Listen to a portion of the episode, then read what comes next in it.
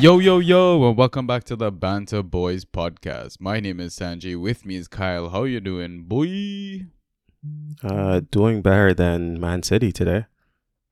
You know, I was gonna ask you, what's worse, watching a nil-all draw between Manchester United and Newcastle United, losing to me, or Liverpool winning?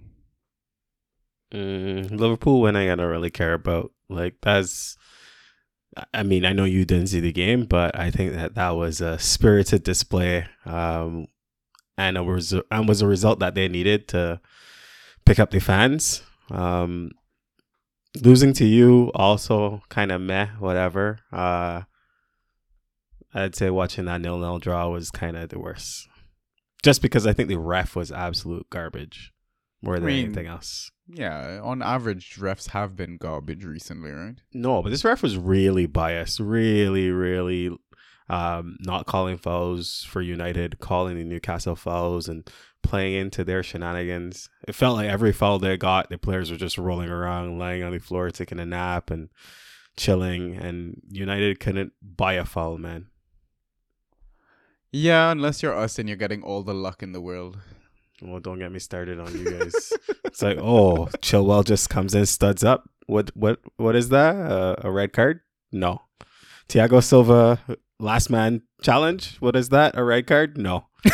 what is this? Uh, anyways, um, welcome to the podcast. Uh, Ross is not here, so we're gonna have to do socials and stuff like that, right? Um, so I'll plug that right here. Yeah, for sure. So you can message us on Twitter and Instagram. Our handles at BantaB. On Discord in the Draft PL channel, Banta Boys hashtag six five eight five. On Reddit, you backslash Banta underscore boys. You can listen to us on Spotify, Apple Podcast, Google Podcast, SoundCloud, and YouTube, all under the name of Banta Boys.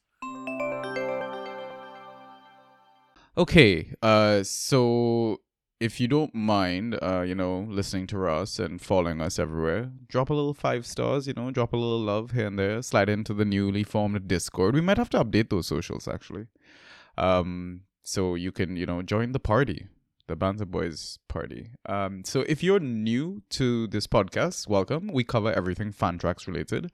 Uh, so typically how we run this podcast is, you know, we have two halves, two categories each, but because it's quick time, like quick time turnaround or whatever, um, the game week is starting back on Tuesday. So we're gonna keep things pretty concise. Um, so for this episode, what we're gonna do first off is run through the picks. Um, we'll take our halftime pint, and then in the second half, we'll run through a couple of questions that we got from our Twitter and Discord. Um, and then just kind of casually scrape through the data dump and see where we can get. Uh, hopefully, we don't end up doing another Lord of the Rings movie length podcast. Uh, we're gonna just aim for an hour, so uh, sit back, enjoy, and you know, hopefully, it helps you win your game week, or you know, just fucking shit ass entertainment. That's what we're mostly here for, just the bands. You, you know what's funny though is that by the time they were actually looking at it, they already know how long it actually was. also, your phone is buzzing, man. Your phone is buzzing. Yo, um, people not- don't want to. People don't want to hear your buzzing in their background. You know, it's so funny that you said that because Alex messaged me in my DMs a few weeks ago. He's like, dude, I heard your phone buzzing uh, in the background for one of the podcasts. You're so popular. I'm like, bro, it's not even that. I'm just like, because I work on weekends, right? Evening. So I'm like literally just catching up on messages. Like I'm responding in the tube when I have no service. And as soon as I get out, you get spammed with like a million messages for me. Yeah, you're too popular. There you go. That's the moral of the story. Too popular. weird game week, but yeah, let's look forward, man. Game week 12, blank game week 12, I should say, right? Uh, no Arsenal, no Man City, the top two teams in the EPL. Um, so let's kick things off with our Tuesday fixtures, looking at the Brighton and Forest games. Um, so Kyle, you would have made these picks, so I'm gonna let you pick um home or away. Mm, I'll do away this week. All right. So we're looking at Brighton fixtures. Um, I heard my boy Mitoma got injured. By the way, He did. no, So it seems like he will be missing the next game, that's or really it will be too too too quick of a turnaround for him. It seems like. that really sucks. Um, I really enjoyed uh, suggesting him because I picked him up in our Banta Bash league. I didn't play him because I mean he played forty five minutes. I'm assuming in the second half, right? Yeah, he came Um, on for Stupinian. Uh, Stupinian. Well, I mean, I guess then it only makes sense to suggest his um the guy that he replaced is is Stupinan. Um, it almost sounds like a stupido, but he's a good player. He's not bad, right? Um, yeah. Uh, he's currently what averaging? What is he averaging? No, he got seven point seven five points. Does that make sense? Yes, that makes sense. 0.25 Yep. scoring categories. Um, Yep. that's pretty good for forty five minutes. Yeah, and I mean that game was Friday, the Friday early kickoff or early game week kickoff, so I didn't even bother to watch it. But I mean to put up seven point seven five in the first half, and then Mitoma subbed on for him at halftime and got eight. it's like the combination of fifteen is a pretty decent haul, right? Yeah, for sure. Did um I'm trying to like now like keep track of it. Uh when were the goals scored in that? I'm trying to scroll scroll across. Did he concede any goals in that as well? Uh who? Estupinian yeah, or he conceded uh one Yep. goal as well. yeah, I think they conceded in the first half. Yeah, so that's pretty good. I definitely do like that shout. Um, he definitely has some ghosties in him. He might be a bit nailed now moving forward. So forty-one percent owned. Yeah, I would say he's definitely worth a pickup, man. This is a Nottingham Forest team that basically doesn't know how to play together and score goals. Yeah, I think that's a fair shout. I mean, it'll be interesting to see if their lineup is nailed. So jumping ahead to their picks, if their lineup is nailed, I would assume that Emmanuel Dennis keeps his uh, starting spot. Uh, coming off of back-to-back starts, he lasted 69 minutes in the uh, game on the weekend. Of course, he didn't score, but he scored in the game before that. And I mean, overall, he is a proven scorer at this level, uh, having scored what 10 goals for Watford. Um, so from that perspective, it it should be an interesting game. You would expect that Brighton still destroys them. Um, so if people have Nottingham Forest defenders and Dean Henderson, you probably would not recommend them. But uh, yeah, I think if Dennis is starting, I think that would be the shout at eighteen percent owned. So the thing is though, like Brighton, um, under De Zerbi, he hasn't won a game yet. Um, which I, I I don't know. Like after getting that three three draw versus Liverpool, you thought they'd really kick on from there, right? And get all these goals. And he's talking about wanting to score more goals. I mean, would you maybe play any other lowly owned Brighton defenders against Forest? Would you risk that?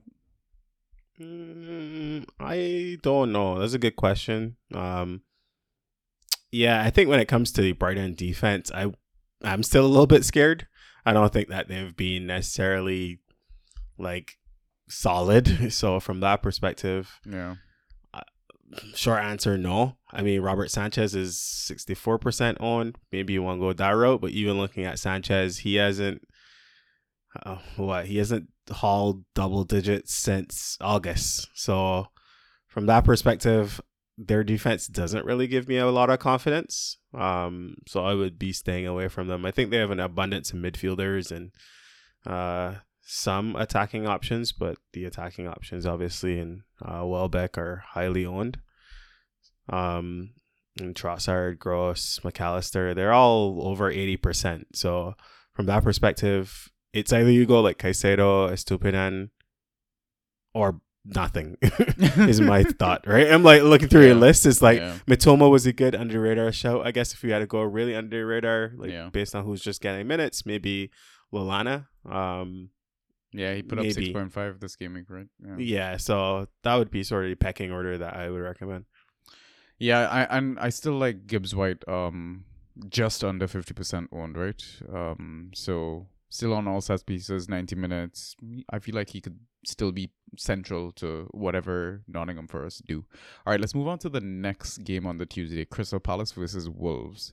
Uh, so for Crystal Palace, we've got a few players here. Uh, Edouard, forty-one percent owned. Uh, Mark Guehi, twenty-one percent owned and Ward at 2% owned. I'm assuming we have Crystal Palace defenders because Wolves also don't know how to score unless it's a set piece or from outside the box, you know, cue Ruben Neves. Ruben Neves. Yep. Pretty much. I mean, then then I mean, we might as well suggest like Tyrick Mitchell, twenty one percent owned as well, right? Yeah, Tyrick Mitchell doesn't give me a lot of confidence and doesn't get a lot of ghosties though, right? Yeah. So That's true. that's the risk uh, with Mitchell. That is definitely true. Yeah, um, but Edouard seems to have gotten a chance of starting role. So my problem is though, I think I would go more so with the defense than the attack because I still think Wolves have a better defense than they do have an attack. Right? Yeah, so I that's- trust the Crystal Palace defenders. That's fair. I mean, another shout on the Palace side would be Jordan Ayew. He's one of these players Yeah. that people don't like, but honestly, he puts in a shift, right? Um, Yeah. It doesn't always translate into points, which is a big red flag. Uh, so his floor is literally one point. Uh, he played that entire Leicester game, nil nil draw, and hauled one point. I really expected more from them versus Leicester, man. yeah, I think you and me and everyone both. it's like everybody expected more, and then all you see trending was Zaha and Maddison. Like literally, there was a trend on Twitter that was just Zaha and Maddison. Bro, I honestly felt bad for Maddison because in all my social groups, everyone is just like, "Fuck Maddison, he got a yellow card in the last minute. What a bastard!" I'm like, "Yo, this these guys are on social media, man. Like, y'all should I ease know. up on these people, This- yo." I know this is real. This is real life for these guys. Yeah, this is, they're, not, they're not playing it for fantasy, right? a hundred percent, man. I mean, you gotta Oh, put out the good energy so they come back and give you points, you know. Uh, I know. I mean, if it was to shift to Wolves, uh, the energy is. Well, the energy on their Twitter was really good. Um, they With had the memes. clap, they had the clap back against Nottingham Forest. Oh yeah, that But- was so good. But yeah, like you look at their actual options, I think it's very sparse. Uh, Moutinho at thirty five percent was the one that jumped out as most interesting. Like fine I mean, wine, man. Yeah, I mean, quick turnaround will be interesting to see if he can last or if he will start and then ultimately Yeah. go a full 90. So, of course, that's the rotation risk that that presents. Uh, if not, I mean, coming off of Crystal Palace being mute in, or muted in that Leicester draw, um, this game could play out being exactly the same as that Crystal Palace Leicester game. And if that is the result, then the defenders aren't bad shouts. Yeah, They have a couple of defenders. Of course, Nathan Collins is still suspended. So um, Jonny is at 49%. Totti, who's come in, and uh, last week I was like, who is this guy? Um, he's at literally what, to 3% owned? yeah. and he hauled 13.25 in the last game. Of course, that was inclusive of the clean sheet, but um, solid contributions. He had a key pass, um, a tackle one, uh, nine clearances, two aerials. So from that perspective, not a terrible display, right? So I heard on a different podcast or some other, I guess, football channel that it's Toti, not Totti, and I had to be like, pause. Okay, sure.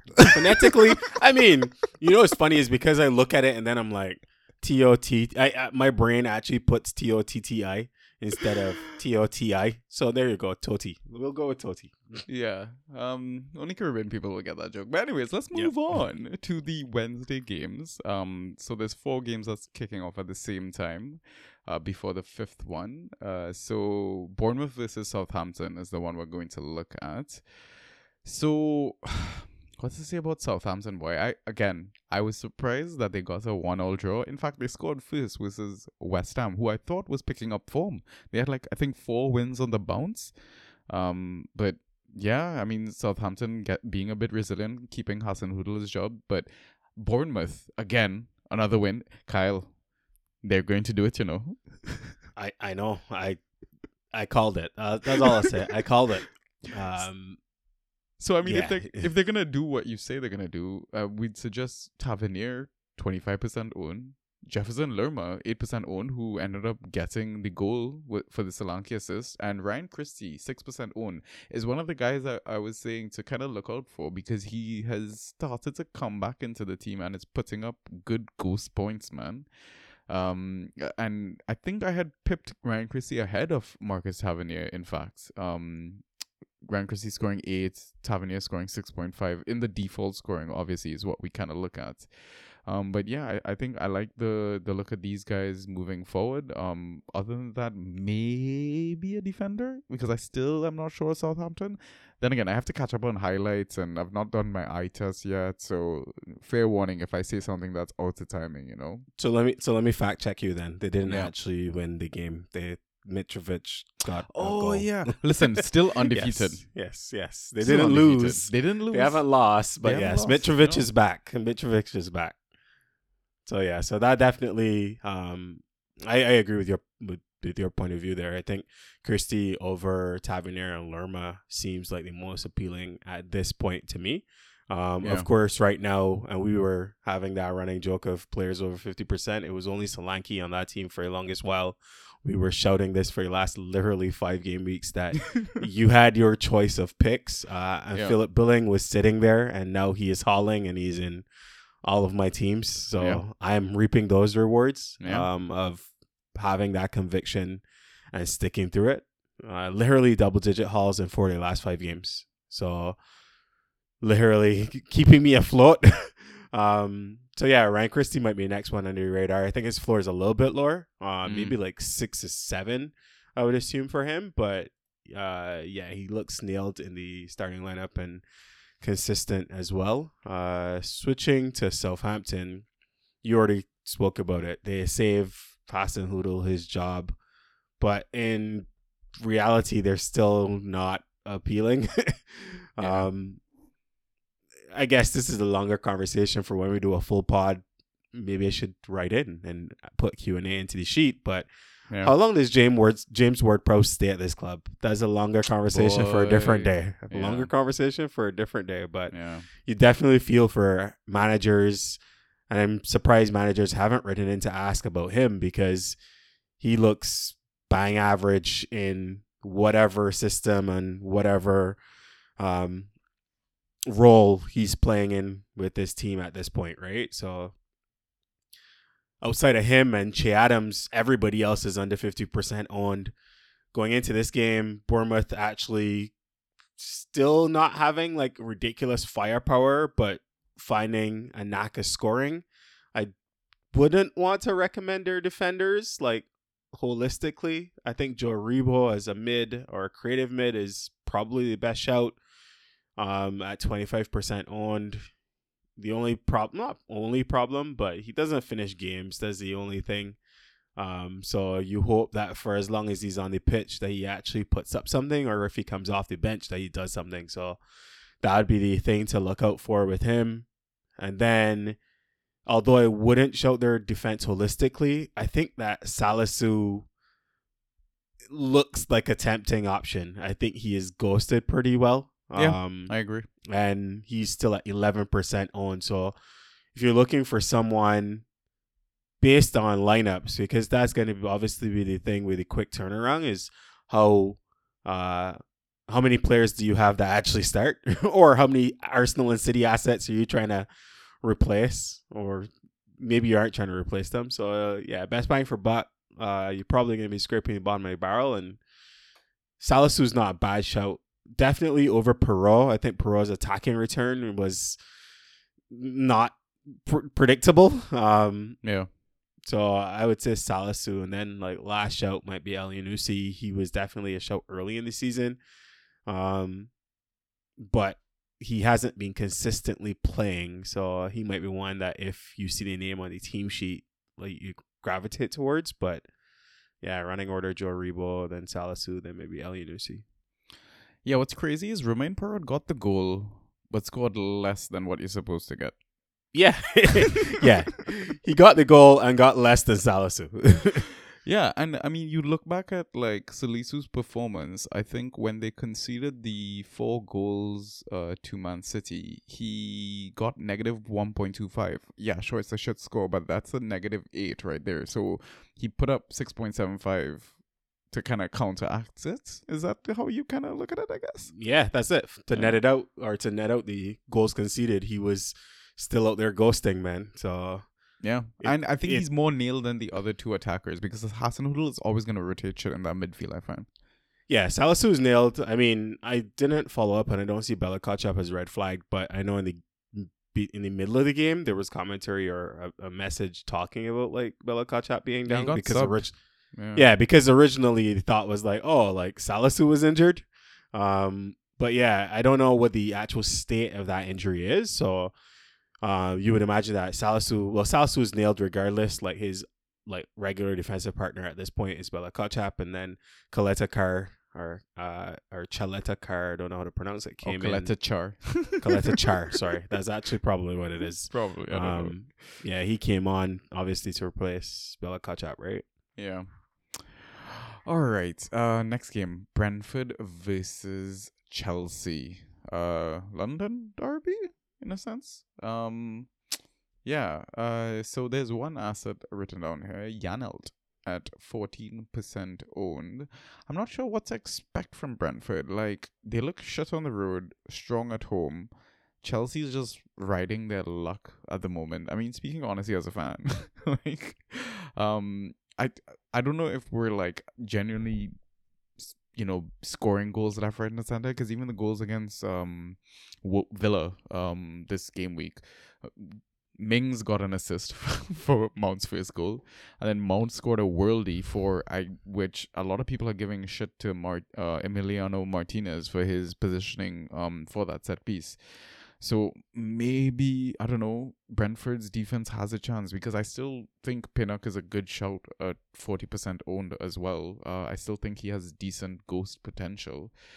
I'm not really gonna touch anyone else. Um, yeah, because uh, like Ajer and Henry, I think their floor is absolute shit. Um, yeah, I, I, I don't think other than Janelt or uh Pinnock who to suggest. So would you be looking to add Pinnock and stash him for the Aston Villa game next weekend? Oh, I wish I could Or would you captain him in Fantrax. I was gonna say, or would you actually just play him? Or you, would you play him in the Chelsea game? Um, if I'm like, well, it depends on your team structure, right? If and it's a very early game into the game week as well, right? So unless you've already, you know, maybe played out your Brighton defense or your Wolves defense, let's say, um, and you're kind of shit out of luck for options because a lot of the good defenses that are playing um like let's say Spurs for example you'd ec- expect regular clean sheets from them. They're playing Manchester United right? City aren't playing this game week. Arsenal aren't playing this game week. So maybe you kind of take a punt just because Chelsea aren't free flowing attack right now? I think it's worth it. Take Just because you're- Yeah, just because you start for options, or Yeah. rather, just because you're not playing matchups and top six versus the rest, you Yeah. actually are doing what you should do every single week and just look for the actual best players. yeah yeah yeah that makes sense. what yeah, about I mean, yeah, I was gonna say if I shift gears to Chelsea, I don't think that there's very many options, but the same kind of theory or that same thought process holds. I think Chalobah is still grossly underowned. Where, of course, we don't know if there's gonna be a ton of chop and change, but Yeah. I don't think Chelsea has a lot of defenders at this point. When you do look at the defenders that Chelsea has, the old ones are probably the ones that are more likely to be rotated than the youngest of the bunch yeah in Chalobah. Um, so from that perspective, you would imagine that he's nailed. Um, I know Cucurella or Cucurella got subbed at halftime. Um, him and Havertz and Kula, like Koulibaly came on, right? So Yeah, Azpi came on as well. Or Azpi, think so yeah. good shout. yeah, so it's it's interesting because I did not watch the game, or I didn't watch, or I wasn't watching the game at that point, so I don't know if there was like something tactically that Potter was looking for, or if he Mhm. was actually just keeping an eye ahead to the next game, Yeah. so that from so we might go into the next game and end up with the same situation where Chalobah plays the whole game and like the old guys just rotate. Uh Thiago Silva of course played the full 90, so maybe Thiago Silva gets rotated, right? So I mean even if you start one of these players like best bang for buck um I, I still think it might be like at least in the under 50% own. So that's Chalobah, Asp. Um it's only those two, right? Yeah, it's only Yeah. those two that are under Uh, fifty That are percent. with it. Yeah. Yeah, so from that perspective, I'd say Chalobah over ISP. Um, and then maybe Kovacic at like 33% or Loftus Cheek. But I would lean on the defense first. Yeah. Yeah, it'll be a it'll be an interesting game for sure. All right, uh, next game, uh, Liverpool versus West Ham. You know, I, I really thought Liverpool were on the shitter after they started. Um, the goat himself, James Milner, in right back versus Man City, but they kept a fucking clean sheet, man. So what do I know? um, I saw Trent as well came on as a sub in the second half. So He came on literally uh, in stoppage time. Oh, He came on literally like the 90th minute or whatever. Yeah. Okay, fair, fair, fair. Um, so then Konate's injured, Matip is injured. Um, that means Joe Gomez is in the fold. We're gonna talk about the other Gomez now this time, right? Yeah. At, I mean, the thing, the thing with Joe Gomez though uh, is, and the thing with Liverpool is, it'll be interesting to see how they recover from this game because Yeah. they put in a full shift. yeah. It was hard slogging, hard slogging. I mean, uh, the the one of the reasons I might give Liverpool the tip to kind of win this fixture, let's say, or get a result from this fixture, is home advantage, right? That home crowd, that Anfield crowd, must give them a boost of energy. But at the same time, you know, West Ham, I'm sure, are disappointed with their result versus Southampton, right? And they're probably g- gonna try and gun for some kind of result as well. So, I mean, you might get away with Gomez, but his floor is shit. So, I mean, yeah, that's fair. I don't yeah. believe that. Um, I don't believe. Well, I don't believe that they could top the home advantage that they had on like. Well, we're recording today. yeah. The Oh game, wait, time game was it. earlier. yeah, Sunday night, seven thirty p.m. Yeah. Um, but yeah, the home field advantage that they had against City, how fired up Klopp and the players were getting the crowd. I don't think that they'll get them. What? Klopp got a red card. He's not even going to be on the sideline for this game. Oh, did he? I missed that entirely. Yeah, bro. I'm pretty sure I saw Oh. that somewhere. Oh, I entirely missed that. I was too busy. I mean, yeah, Klopp Yeah. got a red card, so he's not even gonna, that. Surely that plays a role, does it? well, it probably will. There you go. So definitely, he will not be winding them up on the sidelines. Uh, either the players or the or the uh, supporters. So from that perspective, that'll be interesting. I mean, if I shift gears to West Ham, I don't think that they also have a lot of options in attack. When you look at their actual options, they're all wholly on or highly on, and their defense was chopped and changed. So I do agree with you that because their defense was changed, Zouma, Dawson, both out. I mean, Dawson was a dead leg, so you would assume that he could be back. Um, but he didn't make the squad at all for the game, so that was Mm. a little bit of a concern. I think the options would be interesting in defense. I think Coufal is at 36%. Um, Kehrer is still there at 12%. Those were the top two. I would stay away from Emerson. Take it from me. Take it from me as the person who was dumb enough to take him. like, I don't know why I, I think you're him. unlucky though. Uh, being subbed No, I didn't need to add him minute- though. No, but I didn't need to. I didn't need to add him. Like whatever. Yeah. Emerson is bait. Don't fall for the bait. Um, I'd say go Coufal first and then Kehrer. I would imagine that. Um, yeah, Coufal's the better option than Kehrer, unless Kehrer is playing at wing back. That would be the caveat. I think we realize that Kehrer is very dependent on where he actually plays for his potential to haul. So, yeah, those would be shouts, but I would stay away from them in this game because I think that they're better, but they're still weak. And if they need to rely on Declan Rice and Cresswell and Soucek, then I don't know, man. I don't know. All right, let's go on to the next game then. Newcastle versus Everton. Uh, we've got Longstaff written down here, six percent owned, and Lord Voldemort was on the bench. What? Yo, Sh- Jonjo Shelvey's back, man. That's amazing. I like Jonjo. uh, Like on his day, is a solid franchise asset, but he also I feel boosts the value of his other midfielders, like Bruno Guimaraes. As a Bruno Guimaraes owner, I'd be really excited to see that news. Yeah, no, I totally agree. I think in the grand scheme of things, um, him being back like should uh, well if he comes back and retains or gains a starting spot, right? Because the thing about it is that they have been unlucky with injuries, and Yeah, I think we talked about this last week where. I don't think we know what their full starting eleven could look like. I think they even had- had an injury scare with Fabian Schär in this game early on when he slid off like the hazardous Old Trafford, um, whatever you want to call it, slope um, off the pitch because Yeah. our Old Trafford's weird where like you run out of space and then it is like this decline into like a gutter. like a ravine. Um, yeah, which is a freaking hazard, but I don't know why this. Yeah, this has never been fixed. Um, but yeah, he. I think he tweeted after game or posted some comment that he was good, but the news came out obviously that Saint Maximin still is out and has a setback. yeah. And Isak is out now as well. He had a setback, so he's out till after the World Cup. So Wow.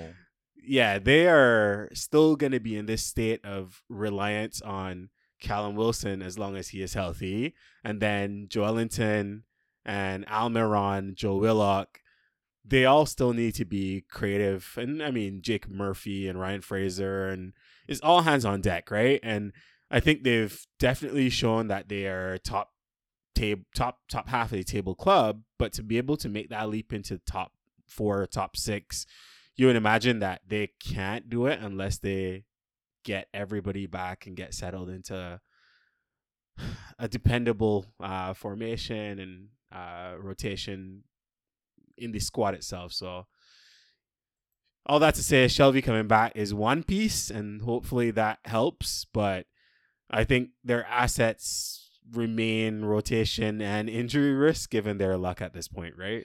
So before we move on to Everton's assets, I got a question. Um, let, I mean, we're blessed in the sense our league has Irish spots, but other leagues don't sometimes, right? If Yep. you're an ASM owner, if you're a Reece James owner, I know we went past Chelsea. What are you doing with these injured assets? Are you ho- clutching on for dear life and hoping, or are you gonna try and trade them out to some young manager that is naive? I mean, we are what game week we're through through eleven game weeks. Yeah.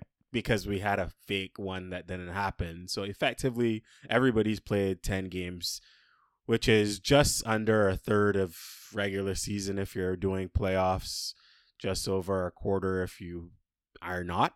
Hmm. Um, the World Cup break is in six weeks. Um, Yeah.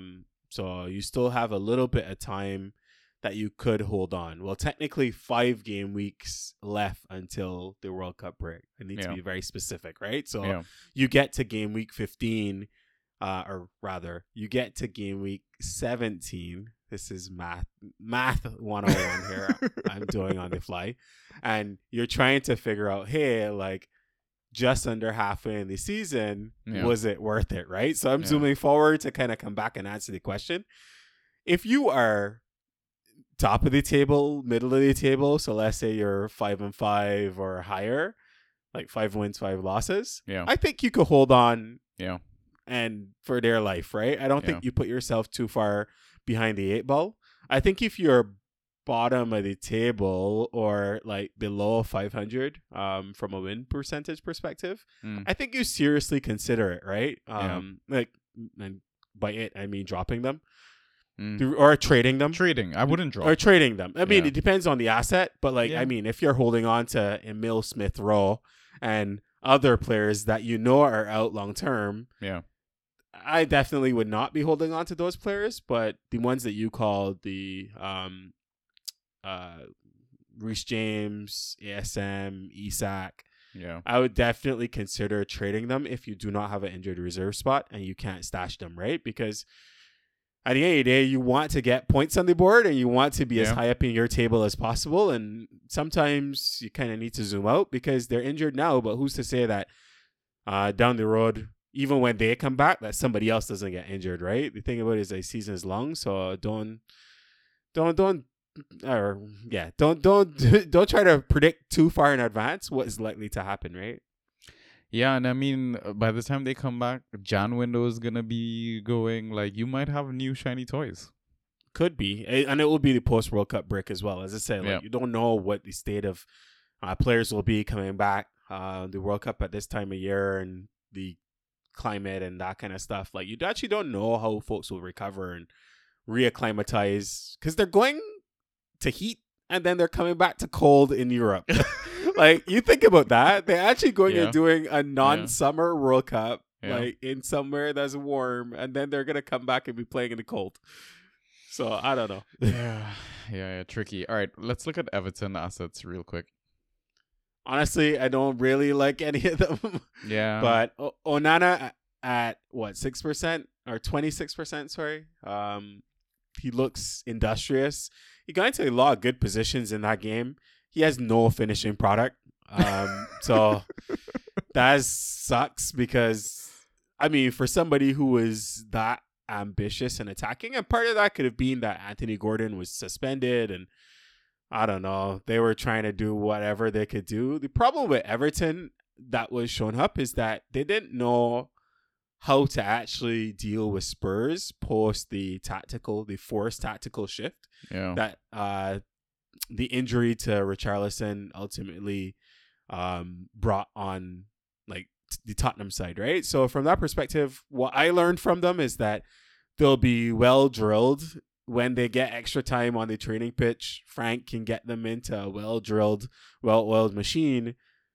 But if like things change, like the other manager makes one move, they're fucked. so I I don't know how to feel. I mean, the good things, the positives are, of course, that uh, Calvert Lewin is back, and as I said, Yeah. Anthony Gordon should be back from suspension.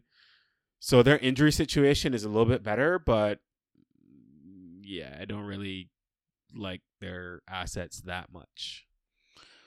All right, uh, let's move on to the big game on that Wednesday: Manchester United versus Spurs. Uh, so McTominay, McSauce, um, six percent owned. He's coming back from suspension, but will he really displace uh Casemiro?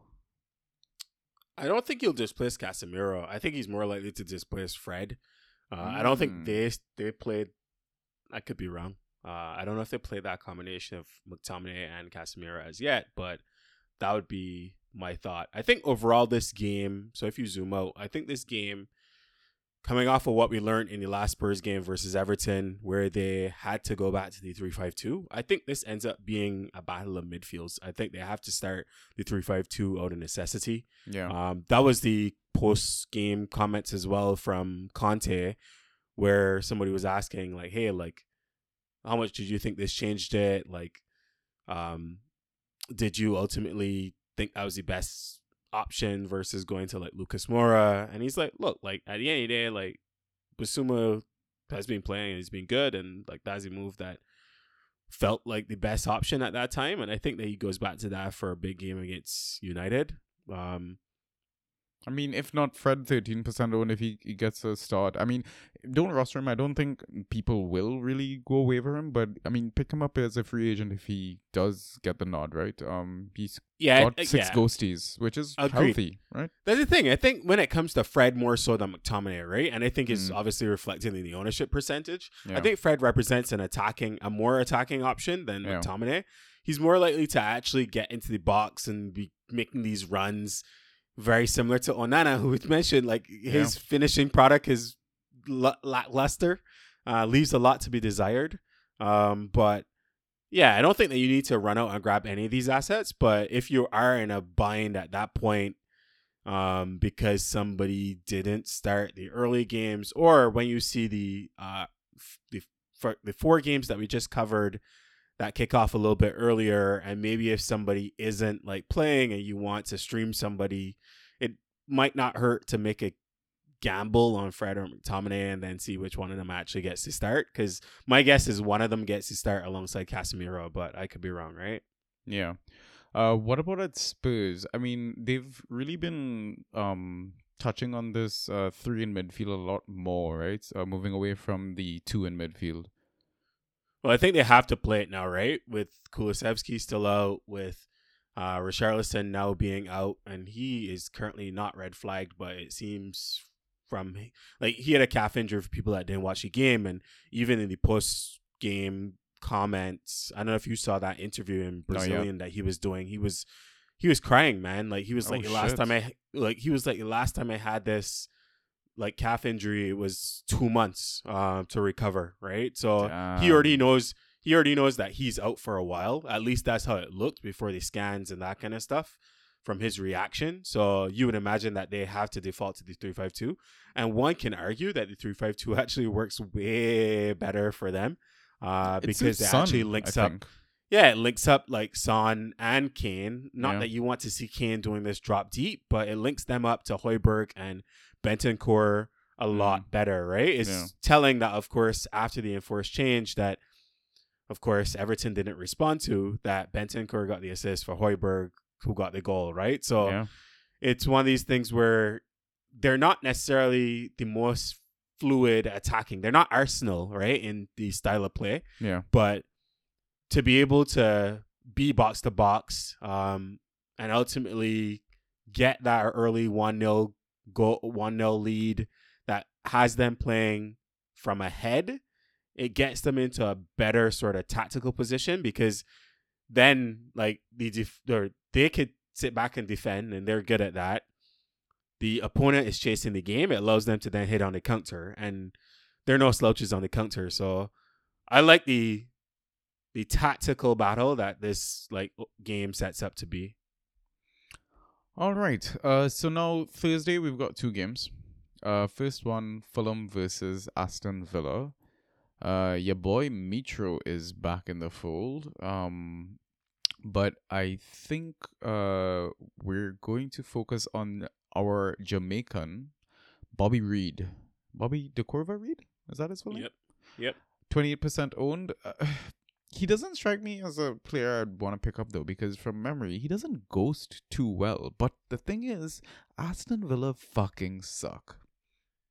I mean, I would challenge you on that. Go go pull up Bobby Reid literally right now and tell me that he doesn't ghost well. He has been ghosting really well so Has he far this year.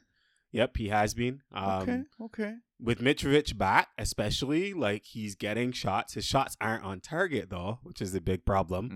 Mm, But he is getting shots. Uh, he is like I don't want to say he's. I I don't don't think he's he's a ghosting rich- well. Okay, co- let, Uh, let, let so me let pull me say, I don't. I don't, so I don't want to say he's a rich man's Ayew, but I Yeah. think that in terms of tackles, um, crosses, interceptions, clearances, like I think he's one of these players that's just like industrious and putting in a shift. I feel like I used that word a little bit too much, but um, I think working inside of like wingers or creative players that like to get out on the wing and wing backs that like to get out on the wing. Like he does a lot of dirty work on the inside, I would say. It's it's like yeah, go for it. Go for it. I mean, I gotta counter you now. He did play out of position in this game where he Where did he play? well. He played in fullback. Oh, he played at fullback. Okay, there you go. yeah, yeah. So I think that's why he ghosted well because you look at his previous games against West Ham, 90 minutes, only three points. Against Newcastle, he got the goal, 10.5 points. Against Nottingham Forest, he got 10 points with the assist. Before that, negative 0.5, 3, 4.5. You might be looking at your other league, Kyle. I am pulling it up because you know what? Like I added him. no, and that's the thing, right? Like this is another rant for another day, but honestly, he goes so well in the other league yeah. because literally every single game and these Yeah. scorers are boosted. yeah. Like it's hauls. yeah. Even in this game, and that's the thing, right? In this game, he put up, and this is me benchmarking, he put up just as much points as the West Ham game in the adjusted scoring. That's crazy. So the 14.5 in this league, like Yeah. he put up 12 the week before. The week with the goal, he got 30, and the week with the assist, he got 19.5. So he put up less, like like or equal points, irrespective of position, with the adjusted scoring in the other league. That's But yeah, crazy. That's a So- that's a longer conversation for a different day. So I mean, I'm curious though. What are the extra categories that are boosting his scoring so well? Then So in this one, let me switch to the game week. game week 11. I feel like we could cut this out the pod for people that are less interested in conversation about Bobby de Cordova Reid. Um, pass completions, accurate crosses, interceptions. I'm looking to see ball recoveries. He had seven um, in this last game, but on the season, and we could go into detail, and this will be something that we probably bring back for a longer pod. Uh, I think he actually gets probably a lot more ball recoveries and such that boost his scoring. See, now that's a kind Which is a longer think- debate. Yeah, we, Longer yeah, debate. Exactly, it should be in the fucking game, man. Anyways, let's let's move on to Aston Villa because I I don't think there's anyone other than Decover Reid because Diop got the goal, still barely scored points after that. Like, yeah, let's move on to Aston Villa, man, which isn't even any better. I mean, if we go like closing the book on Fulham, like I think we shouted Harry Wilson being back. That might be the other one that we shout. The thing about it is Yeah. that it's very quick turnaround um, between games. So they just played on Saturday. I mean, they they have a probably longest break because they play Saturday and now they're gonna play Thursday. But then Yeah. the week then they play on Sunday on the weekend, right? So coming back off injury, Harry Wilson got another twenty seven minutes under his belt. I would be curious to see when he's ready to start a game. My guess is that he won't be ready to start a game until the weekend after. So when they play at home to Everton, and then they have two Manchester Dart or Manchester games back to back, right? So I think Harry Wilson is the name that I would look look zoom out and look at longer term because I think we're high on him once he is back in the starting lineup. All right. Yeah, I think Yeah. Definitely stash Wilson. Uh, listen, he put up the numbers in the past. Uh, I don't see why he can't do it moving forward. Um, anyone Yeah, at sh- Villa we need to keep an eye Uh, on? Villa, I mean, we talked about it already. Don't pick up Villa defenders, people. Like they're just gonna get bullied by Mitrovic. Um, Yeah, if there's any assets, I'd say Douglas Luiz. I think he is. He, well, we talked about him in the last pod. he actually signed his new contract. So guess what? He's not going anywhere. Uh, and now with the um, Kamara injury, of course, he is nailed. Um, only 23% owned though. And from that perspective, I think everybody should go out and grab him just as one of these steady eddies, six to seven point floor, and then could possibly put up double digits. But you would imagine that he averages over a long term closer to that six to seven. Um, if you need a player late in the game week, or yeah, somebody isn't playing and you want want to add a body, a warm body that is likely to play, Douglas Luiz is not a bad shout. Yeah, because man, Stevie G keeps pulling off the likes of Coutinho, McGinn, Buendia, so all the other guys aren't getting ninety minutes.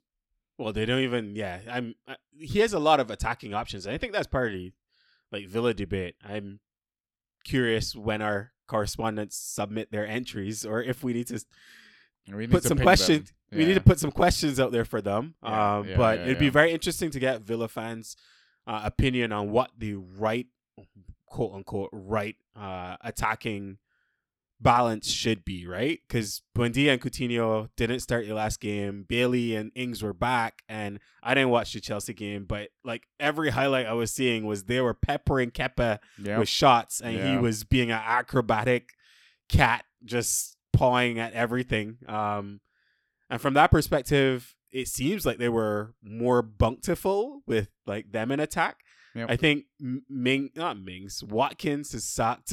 yeah. he is not being clinical. Uh, Ings and like the wingers, like the wingers with Ings as a target man, seems like a better attacking balance. But Yeah. I don't, I don't follow and care to follow Villa enough to know who should be best, and also I don't want to speculate on when eventually Stevie G will feel like he has nailed it,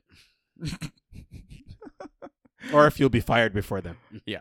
Uh, The only good thing though, last Yeah. good thing on it, only Yeah. good thing, I think their fixtures are decent, like for the next five. So that might be still a reason to look at Villa assets or hold on to them and start them.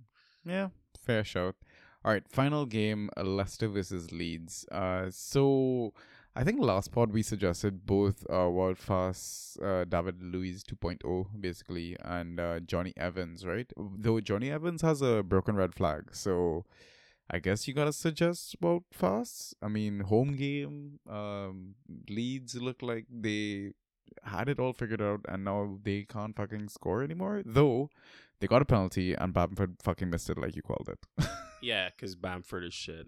I mean, yeah, it, it'll be interesting because, of course, the thing with this game is Maddison picked up his fifth yellow, so he is suspended for this game as well. yep. Um, I don't, I don't know. I, I could also see this game ending as another nil nil. Uh. If that's the case, like Faes has done well since he has come in and solidified himself as uh, a defensive partner for um, what Chickma call his name, Jonny Evans. Yeah, I- he got I man for- of the match as well from Sky yeah, I was gonna say. I, I, I forgot this United legend's name. Oh man, look at me.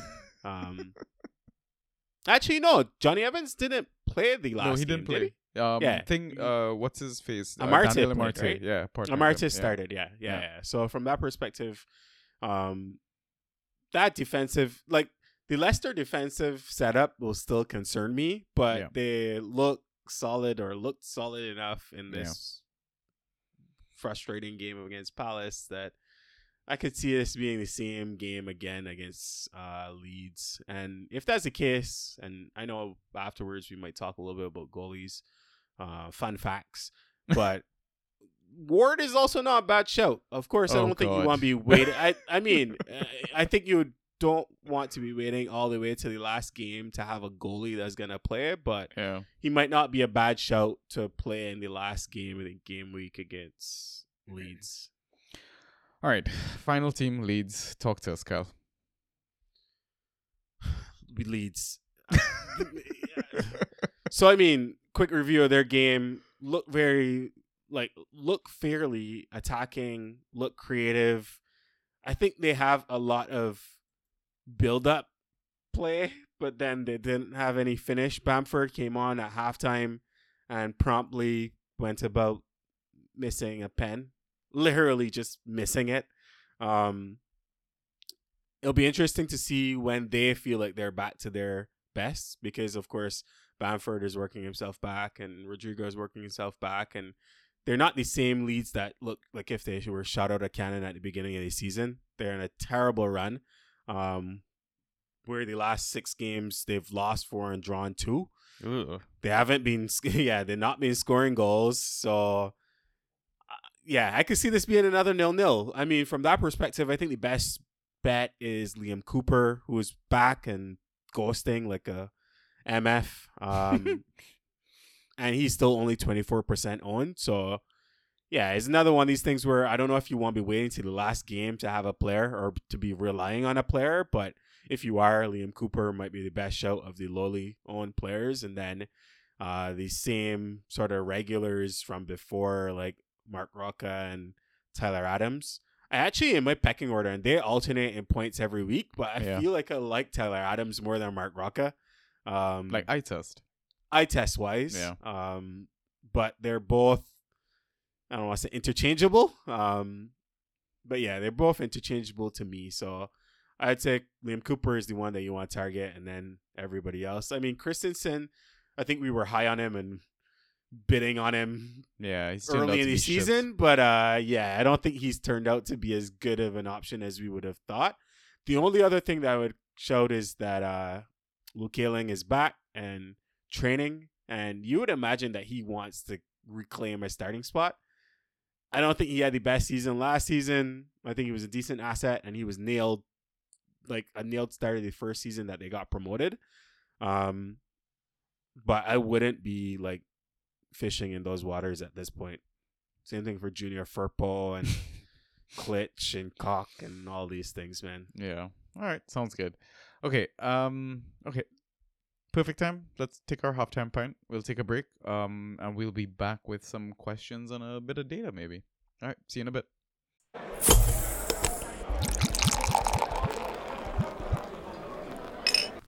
And we are back. All right. Uh. So I know we're gonna jump into questions, but Ryan submitted a dad joke and I read through it and it's really fucking terrible. So, fair warning, this is a really bad joke. If you hate it, just DM Ryan, tell him stop. okay, so Kyle, you haven't read this, so you're hearing this for the first time. Um, so after losing to Liverpool, the Man City team were a bit down and they figured a nice night out with a team dinner would do them well. Of course, those involved in the game were wallowing in their defeat, so it fell to Riyadh to book a restaurant for everyone. They get to the restaurant, and the maitre d' asks, Good evening. What name uh, for the reservation? Riyadh steps forward and says, my reservation is under the name Riyadh. That's bad. Yeah. That's very bad. It's but really poor. A lot. Uh, I I appreciate the time and effort that went into writing that. I was gonna say coming up with it, but I think coming up with it was one thing, but then to type it and send it, Yeah, he committed to it, Yeah. man. Yeah. props to him. Clearly, I mean, this is a PSA to him. If he's gonna submit these terrible jokes, he should come on the pod and actually read them. Yeah, agreed. All right. Um we got some questions. So one from Twitter, one from Discord. Uh you wanna answer or you wanna ask? I mean, I can ask them. All right. Um, Go for it. first question was from Discord, which we'll plug everyone. Go to our Twitter and then you'll see the link to Discord. Uh, but this one's from someone eighty eight. The question came in in the middle of the games, and it was very timely. So Yeah. the the, the, com- the comment was not watching the games yet checking the live scoring tab on the app compulsively. Do I have a problem? Not at all. This is absolutely normal behavior. yeah, I'm like, if I'm watching the games and I'm checking the live scoring tab, do I have a problem?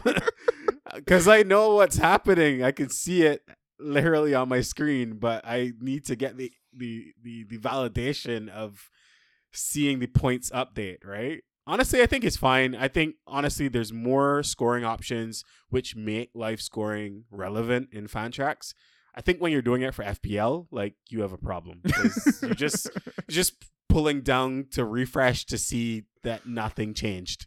Absolutely nothing changed. I, I mean, there are more changes in Fantrax than FPL where you hit that refresh button, right? Yeah, there's nothing eh, like my thing with FPL is that you could just turn on a like an alert. Yeah. Well, most apps, well, if you use whatever Fantasy Football Fix or Yeah. any of these other ones that load in your team, it'll just send you a push notification when points are added or when your like your player actually does score a goal or assists. Um, but yeah, you could just literally go and turn on alerts for one of the fantasy football or like the FPL alert bots and get all the goal actions, card actions right there, right? Yeah. Uh, listen, if if this um refreshing though, this compulsive, you know, checking every now and then sort of thing is affecting like your mental health and you feel like you're just upset, just maybe take a break. Maybe go I don't know, go spend time with your family. Go do something else because you hitting that refresh button is not going to change anything on that pitch. It will not, especially given, as I said, FPL. Like you can't even change your lineup, right? Like you can't actually go and make a tactical move. It isn't impacting like because this is actually. I don't want to say this is troubling behavior because this is normal behavior. I think you have to check uh for compact game weeks with different kickoff times, you have to check an hour before for lineups. Yeah. So I'd say is checking Fantrax literally at 10 or one like 10 and one 10 and one second for the green and red check marks problematic behavior? A little bit but you need that edge. You need it. You can't be replying to people texting you and paying attention to your family or any of this type of stuff. You need to be picking up somebody off the free agent pool right? So yeah. I mean, that being said, I've found even when I played competitive leagues last season, sometimes not rushing for lineups and letting other people make the mistake of overthinking and picking stuff up in a panic. You show up half an hour late, pick up whoever's left, and it might pay off that way too. A hundred percent. A hundred percent. If you didn't plan ahead for it, and if you got caught out, like if your bench wasn't stacked with a replacement and all this stuff, don't sweat it. Like, d- just chill. Just chill. Yeah. All right. Uh, thank you so much for Cool. your question. Uh, we move on to the Twitter one next. Yeah, next one's from Robbie P at Atima Karas.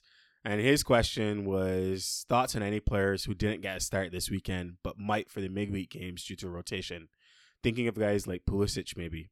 So he asked specifically about Chelsea, who we kind of talked about and we candidly said literally Potter might chop and change that entire squad. But any other under the radar, I don't want to call them cameos, but players that have pedigree and quality but haven't had playing time that you would be looking out for? That's a tough one, boy. Um, like our two teams maybe come to mind with managers that kind of rotate, or Southampton maybe. But do you really want to gamble on that? I mean, like El is in and out. El p- did well this game week, right? Um, other than that, I'm thinking, hmm, maybe Wolves, but no, again, another fucking shit team. like the options are terrible. The options are like honestly, go go grab Chelsea because in our league, uh, uh Gallagher was dropped as well. No, that was a business decision. I had to I had to make the call to not have the lowest score this week, man. Come on, I had to zoom out and realize that yeah, if I kept him for Brentford and then he's gonna get dropped against United, like I might as well drop drop him now and try to make sure I didn't have the lowest score. Yeah, it's it's hard to see. I, I think only really just Chelsea, man. Uh, do you have any other suggestions for this? Yeah, but I mean, even at a player level, like on Chelsea, I think it's only Pulisic really that you might think ultimately comes on, and he didn't play at all this uh, against Aston Villa, right? So he should be quote unquote fresh. Um, Maybe West Ham. I, I don't know. Yeah, but like West Ham, I don't even know if like Antonio was red flagged before the game. I think he came on for a couple minutes at the end, so you might end up getting like that rotation. I'd, I'd say West Ham, if you look at uh, the options like Benrahma and Lanzini, like players yeah, like that, maybe. maybe you end up with some rotation. I would say Benrahma over Lanzini. I think Lanzini is trash too. Um, but I think they're short for options. Cornet is still injured, I believe. Um, actually, yeah, I yeah, I think he's still injured. He didn't return to training as yet, so maybe Fabio Vieira that, from Arsenal. That's a good show. Fabio Vieira did come on um, towards the end of that game. I want to say that we have thought he is a decent shout, yeah. but in the last couple of cameos, he hasn't ever done really anything. At that point, you would be hoping for the quality of the team to pull up, up to pull through. But the thing with Fabio Vieira is that he has the blank game week this game week, so it's yeah, the game week after that, right? So there you go. So that's the thing. Like, it's like there are options like this out there.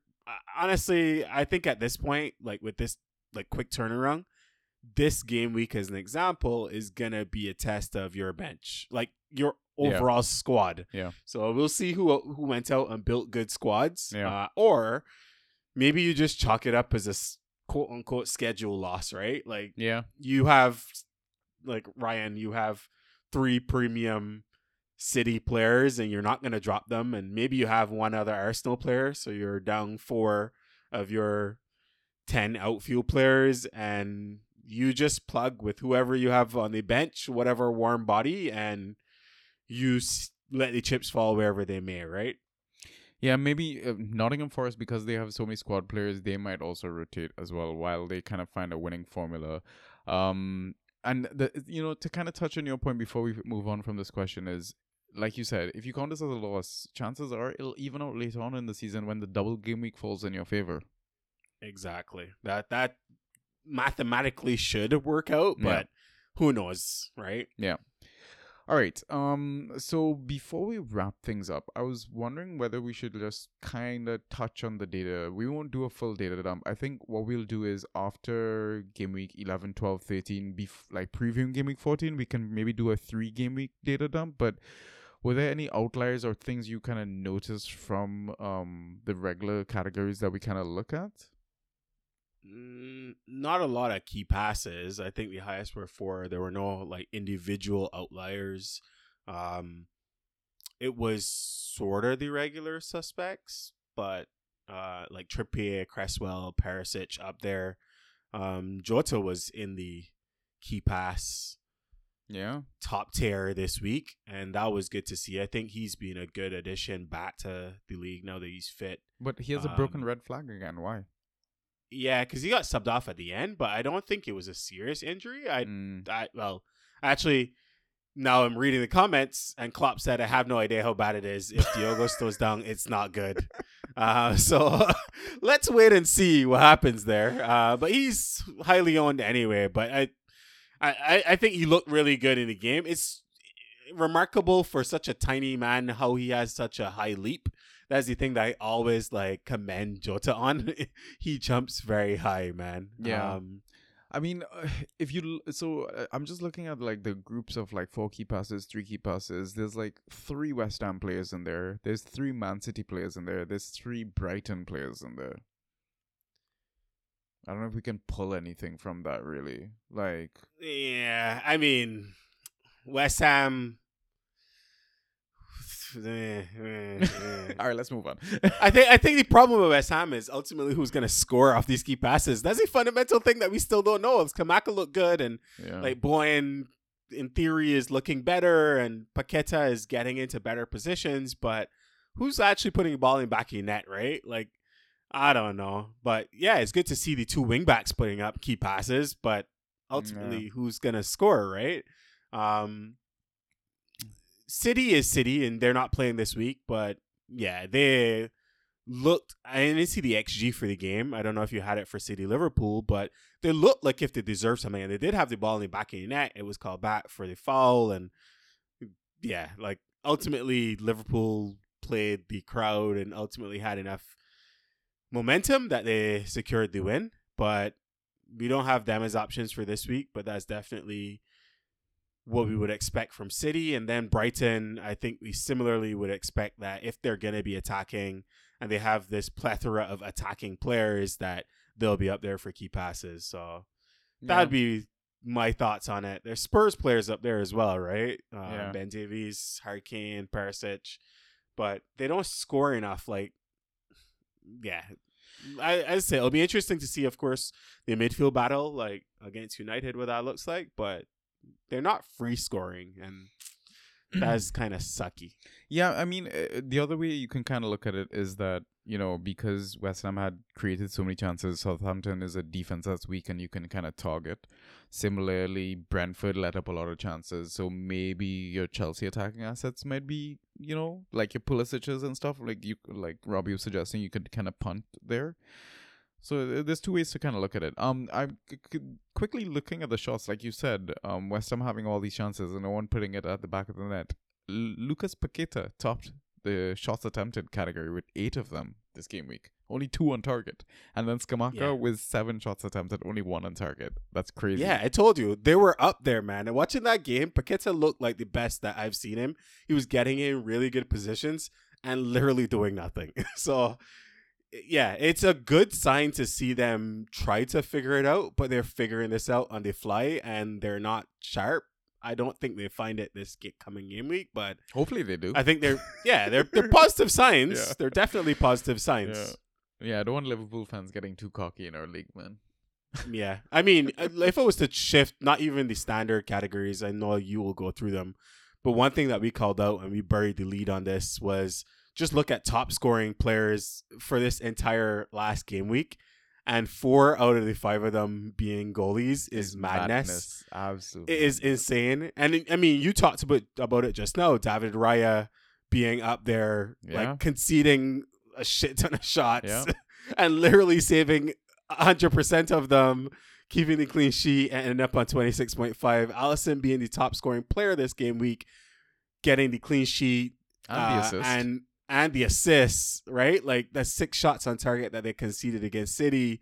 Kepa freaking being a cat, con- like conceding seven shots and saving all seven, and Guaita, who is the lowest owned of this bunch, like coming in like fifth highest scoring this game week, thirteen percent owned, and he conceded six shots and saved all six, right? So it's one of these things where it's just like, yeah, like these defenses were not necessarily the best, but their keepers kept them in the games, right? Yeah, yeah. Fuck, man. I give keepers such a hard time, and look at them. They're fucking Look- monsters. I, I, that's what I'm saying. We need to have our rolling keeper segment now to Yeah. keep track of how the keepers are doing, which Yeah. is also funny because I shit on most of these keepers and touted Pickford and Neto last week, and they gave me they give jack shit. Yeah. Um I mean uh, before we sign things off, uh I do want to ask you, uh would you be throwing everything at Adama Traore managers um to try and get him because he's getting chances to play football again and we know how good an asset he can be. I mean, in previous seasons he's gone as a second round pick almost. Everything? How how much uh, is everything? Like, give me a a trade construct. Reece James for Adama Traore? Hmm. So Adama Traore for the next five games, he is at Crystal Palace, home for Leicester, at Brentford, home for Brighton, and at home for Arsenal before the break. He started the last two games, um, and put up eight points and fifteen point five. Uh, that eight points was obviously at Chelsea and when they lost. Um, I guess he did start the West Ham game as well, so three starts on the trot. Um, put up five shots in these three games, no shots on target. But he's a dribble monster and he has the pedigree, as you mentioned, in past seasons of averaging what 12.5 in 1920 and 10.2 in 20 and 21. Also, there's the rumor that Nuno might be coming back to Wolves. so that's when he was under Nuno in 1920 and 2021, right? So I would say yes. um, it's a little bit short sighted and obviously is a little bit contingent on your need for a play or for a forward specifically. So if you could give up a defender like Reece and get tri- uh, not tri- Traore, I would definitely do it. Um, because I think that forwards are scarce. So yeah, all that to say that yeah, I'd do it. Cool. Food for thought. Um, I think uh we can sign off now. Any final piece of advice, uh, thoughts before? I mean, we enter this blank game week, little fixture congestion. It's more fixture congestion, fixture congestion than a blank game week, right? Unless you were, well, you were probably high up in your table if you were stacked with all City or all Arsenal, given their starts to the season. Um, well, depending on which Arsenal assets, Arsenal attacking, not Arsenal defenders, they're uh wild wild west um but yeah like i'd say if you're in that predicament hopefully now you get to use your squad uh you get to rotate in some players if you were in that predicament though it also means that you're probably high up in your table so whatever you could also just take the loss this week and get back to winning ways the game week afterwards um of course city won't be playing this week right like arsenal is playing their European game. So City gets rest, which is another thing to think about. So good luck to whoever they're playing the week afterwards. Um, and then, yeah, just more broadly, if you're not in that position and you're dealing with just the fixture congestion, like don't be afraid to chop players and pick up players. That's what I believe in. Don't don't be emotionally attached to anyone. Just drop them. Just drop them. Um, yeah, I'm really glad that you're playing Ryan um, when he's missing Phil Foden, Akanji, Stones, Haaland. I hope we can finally break his fucking win streak. I'm tired of this shit. That's the goal. There you go. We, we're playing two entirely different philosophies. He's stat with all the premium players, and I am like the last chance saloon. I'm just like, bring me whoever wants to just start and let me get a good performance out of them. Yeah.